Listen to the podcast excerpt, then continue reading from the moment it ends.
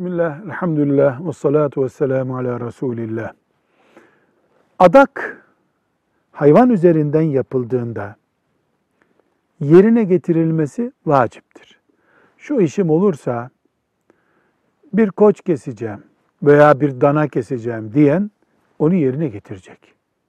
Peki, mesela koç keseceğim diyen biri, koç kaç para? 500 lira. 500 liralık et alıp vereyim dese, adağını yerine getirmiş olur mu? Hayır. Böyle bir adak yerine getirilmiş olmaz. Çünkü adak yapıp koç keseceğim dediği zaman sadece fakire et vermek değildir bu. Allah'ın adına bir hayvanın kanını akıtmaktır bu. Kana akıtılmış hazır kasapta satılan et bu görevi yerine getirmez. Velhamdülillahi Rabbil Alemin.